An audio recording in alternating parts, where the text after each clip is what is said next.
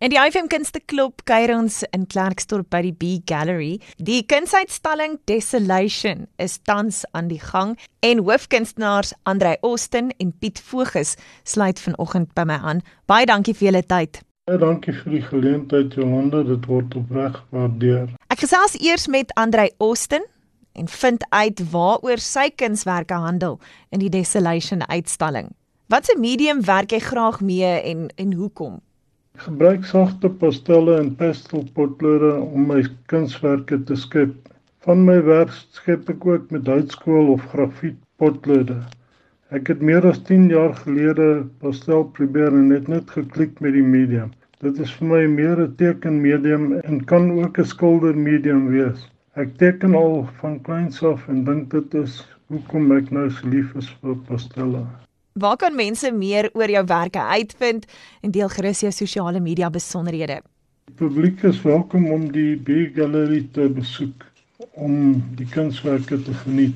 My werk is ook te besigtig op Facebook en Instagram. Op Facebook is daar twee kunsbladsye, Andre Austin Art en Austin's Lampworks en op Instagram is dit Andre Austin 9. Dankie aan Lizet en die B Gallery vir die geleentheid. Dit word gewaardeer. So gesels Andrei Austin, deel van die B Gallery se Desolation uitstalling in Klerksdorp. Dan sluit Piet Voges ook by my aan vanoggend. Piet, waaroor handel jou kunswerke in die Desolation uitstalling? Die meeste van my skilderye, en besonder die wat op die uitstalling was, het die woestyn as agtergrond. Die uitgestrekte, tydlose ruimte, skoonheid en misterie wat eeuoue geheime verberg, is treffend en ongenaakbaar terwyl die mensgemaakte items en geboue van verbygaande aard is. Skepe, lokomotiewe, huise wat eens indrukwekkend en bruikbaar was, is nou verlate en sal met die tyd verdwyn terwyl die woestyn deur die loop van die eeue tydloos sal voortbestaan.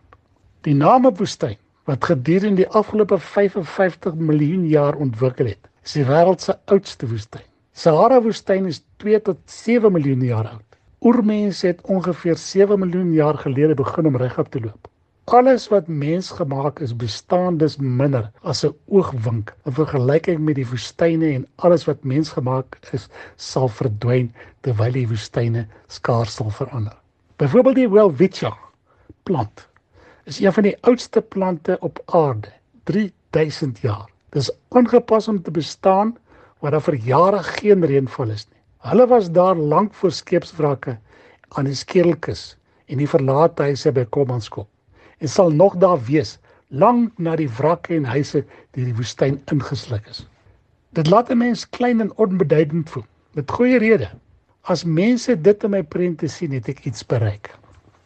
Met watter medium werk jy graag en hoekom? Ek gebruik akrielverf en skilder op hardboard wat bedek is met 'n laag gesse, eerder as olieverf op 'n seildoek.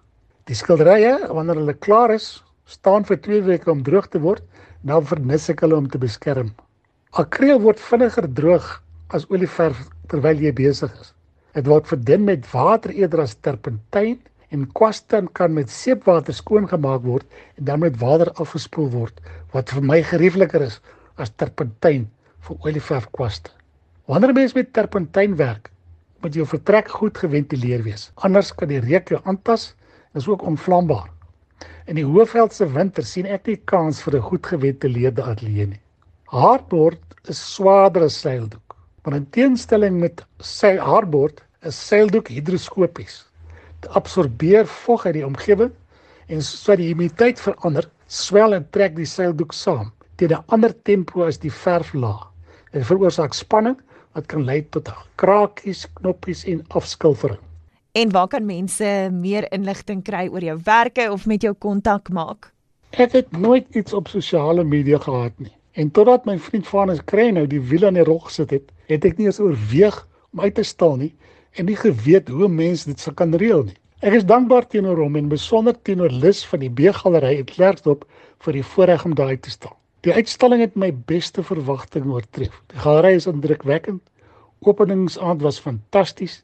Die mense daar het ooglopend geniet en ek voel werklik bevoorreg dat ek 'n geleentheid gebied was en ek hoop dat ek in die toekoms weer 'n geleentheid sal kry om daai te staan. Onder druk van my vrou wat baie beter as ek bekend is met sosiale media, het ek ingestem dat sy vir my 'n Facebook bladsy skep waar sy fotos van my skilderye sal laai vir wie ook al daarna wil kyk en kommentaar lewer. Die Facebook bladsy is onder Piet Voges. Desolation is aan by die B Gallery in Klerksdorp tot en met einde Oktober. Gaan maak gerus 'n draai.